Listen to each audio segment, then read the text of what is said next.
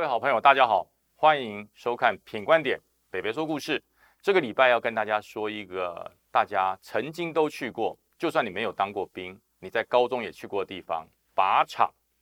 靶场通常大家想就是说我们的步枪射击啊，或者高中生的射击体验。到了现场啊，步枪六发装子弹，左线预备，右线预备，全线预备，开始射击啊！乒乒乓乓打完之后就没事就回去了。这是大家所认识的一般的靶场。可是靶场在早年的时候还有另外一个功能，这个功能可能很多人不知道，就是军事囚犯的枪决场。这个地方白天叫靶场，晚上入夜之后，他要负责另外一个神秘的任务——枪决军事死刑犯。那这个靶场就变得意外的阴森。我记得这个事情是发生在我刚刚接任哈基层的排长的时候。我到了单位去，我们连长就告诉我说：“哎，李排长，刚刚官校毕业，交给你一个非常重大的任务啊！什么任务？管理我们单位的靶场。那我想太好了，我在军官学校也保管过靶靶场，我也整理过训练场地，就是把所有的杂草割好，把场地整理平整，把备弹墙堆好，然后呃要射击之前把靶位架好啊，如此非常简单，而且这也是担任一个排长的本职学能，一定要会的。”好，所以我就乐于接受，说包连长没有问题，交给我。那平常在射击的时候，我就发现了一件事：这个靶场的第七靶位啊，这个老鸟就跟我报告，报排长，第七靶位不要布靶。我说为什么呢？总共十二个靶位，就唯独第七个靶位是空着，那我不就少一个靶位可以训练了吗？呃，报排长，这我也不知道，这是前面的老兵跟我讲，第七靶位不要布靶。好，那我说为什么？他也讲不出所以然。好吧，那但是呢，嗯，因循这个传统。不要逆传统，所以我低气靶就没有步靶。平常练习的时候也就安然无事，没有问题。那当有一次啊，呃，下午收操了，我们训练结束，准备要回营区。那在这个靶场的路口有一个小杂货店啊，这个老板看到我是新来的排长，就说：“哎，排长怎么没见过你啊？”啊，那我就部队我说班长把部队先带回去，我就跟这个老板做了一个呃小小的沟通，军民关系要保持好嘛，哈，就跟他老板认识一下。这老板就从他的店里面拿出了一瓶饮料，哎，排长，这请你喝。我就在他店里面跟老板稍微聊了一下。他说这个靶场很久了，你知道吗？我说我知道啊，现在是我在保管。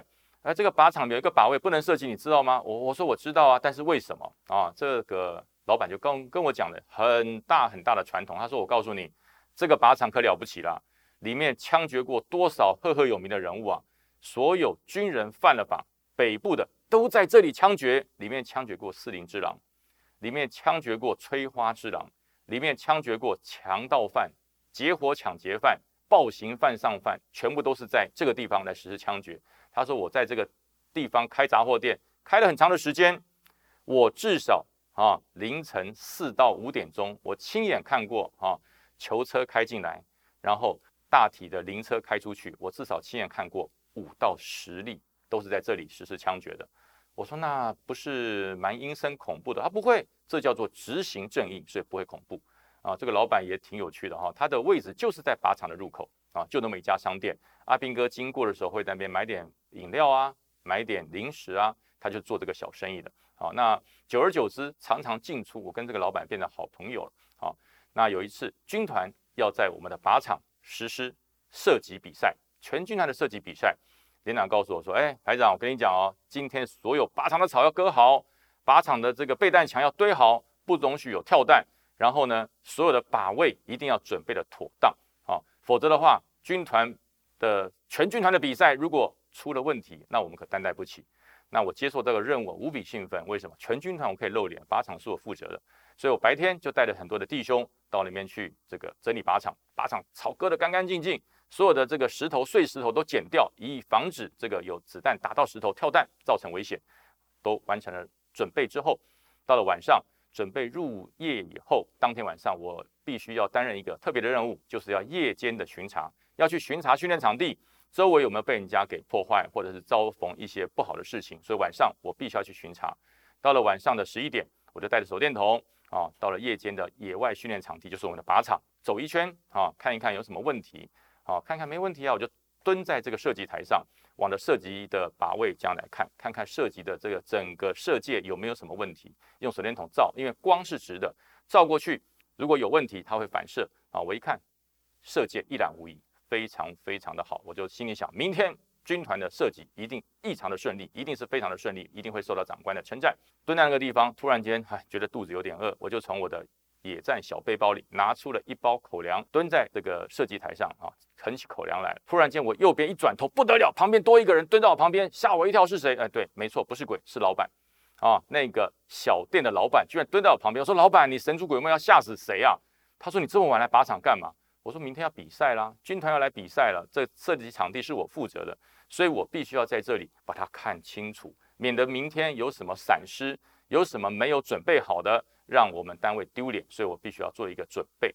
啊，那这老板说：“哎呦，你这个排长还蛮负责的，我在这里待了这么久，从来射击比赛没有人这么晚上还来巡逻、来巡查的。”啊，我说没有这责任感。老板跟我讲说：“哎，你的第七把位为什么有不靶？”我说：“比赛啊！我说比赛当然要不靶啊，怎么可能比赛十二支把位缺一支？我总不能跟我的长官报告说这是传统，那一定被骂。”老板说：“不行不行，你这个把位真的不能不靶，你不靶会发生问题。”我说：“不会啦，不会发生问题的啦。”我说：“老板，你想太多了哈。”那我也没有去理会他。好，第二天射击比赛开始，哇，非常顺利的射击结束。射击结束之后。隔天啊，隔天我要去把这个整个靶靶场清理完毕。我晚上又去重新看了一遍，准备要把靶位清理完毕。蹲在那个地方，老板又来。老板说：“你看吧，出事了吧？”我说：“哪里有出事？”他说：“还没出事，你都不知道，没有人去营区里找你们啊。”我说：“没有啊。”他说：“我的店里面人家都在反映，叫我要跟你们说，跳弹有很多子弹跳出了靶体，打到民家了。”他说：“你都不知道。”我说：“哪有？”他说：“你看，我这里都有弹头。”好几个弹头，人家捡过来叫我交给你们，我就拿着弹头，哎，五六颗弹头。我说后面有住家，老板说你不知道，背弹墙后面是个山坡，山坡后面是社区，你知道吗？我说是什么社区啊？老板说来，我带你上去看。啊，我们就拿着手电筒爬到背弹墙上，往后面一看，哇，不得了，后面有三四家农庄、农村在后面。哇，我说这太危险了吧？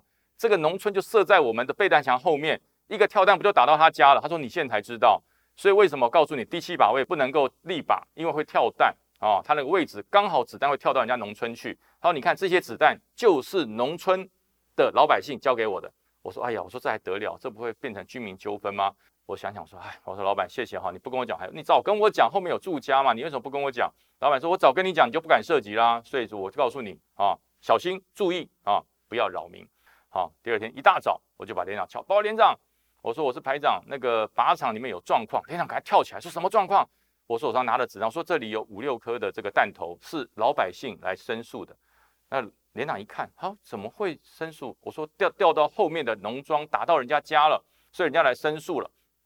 连长说不可能啊，怎么可能？我说啊，就这样啊。我昨天晚上去巡查的时候就看到了，连长马上跟着我到靶场去，好，跟我到靶场去。我说在哪里？我说就在备弹墙的后面。连长说走，我们上去看。我们一大早就爬到备弹墙向后面一看，哇！当场傻眼，后面哪里有什么农庄啊？后面哪里有什么灯火啊？后面哪有什么住家啊？我们的背弹墙后面是一片坟墓。我们俩就说：“哎，排长啊，这就是你说的住家吗？”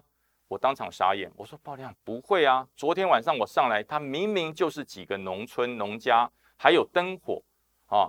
那我说，那这几颗几颗子弹不会骗你的吧？这几颗子弹是。”隔壁的杂货店老板交给我的，这不会骗你。我说这子弹千真万确，就是跳弹啊，所以我们必须第七个把位要做一些调整。连长把我的头用力一拔，哎呀，迷信，当军人这么迷信，哪有这么多奇怪的要求啊？你就给我按照第七把位不要不把就对了。然后呢，不要问这么多奇怪的问题。啊，那我就心想，我到底是被老板耍了，害我被连长骂，所以我就第二天中午赶快去找老板啊。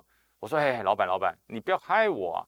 对不对？你昨天跟我讲有跳弹，还带我到背弹墙上去看，说后面还有人家。我说害我被连长骂了一顿。你看这几个跳弹，连长说不要随便靶场捡几颗弹头就来唬我。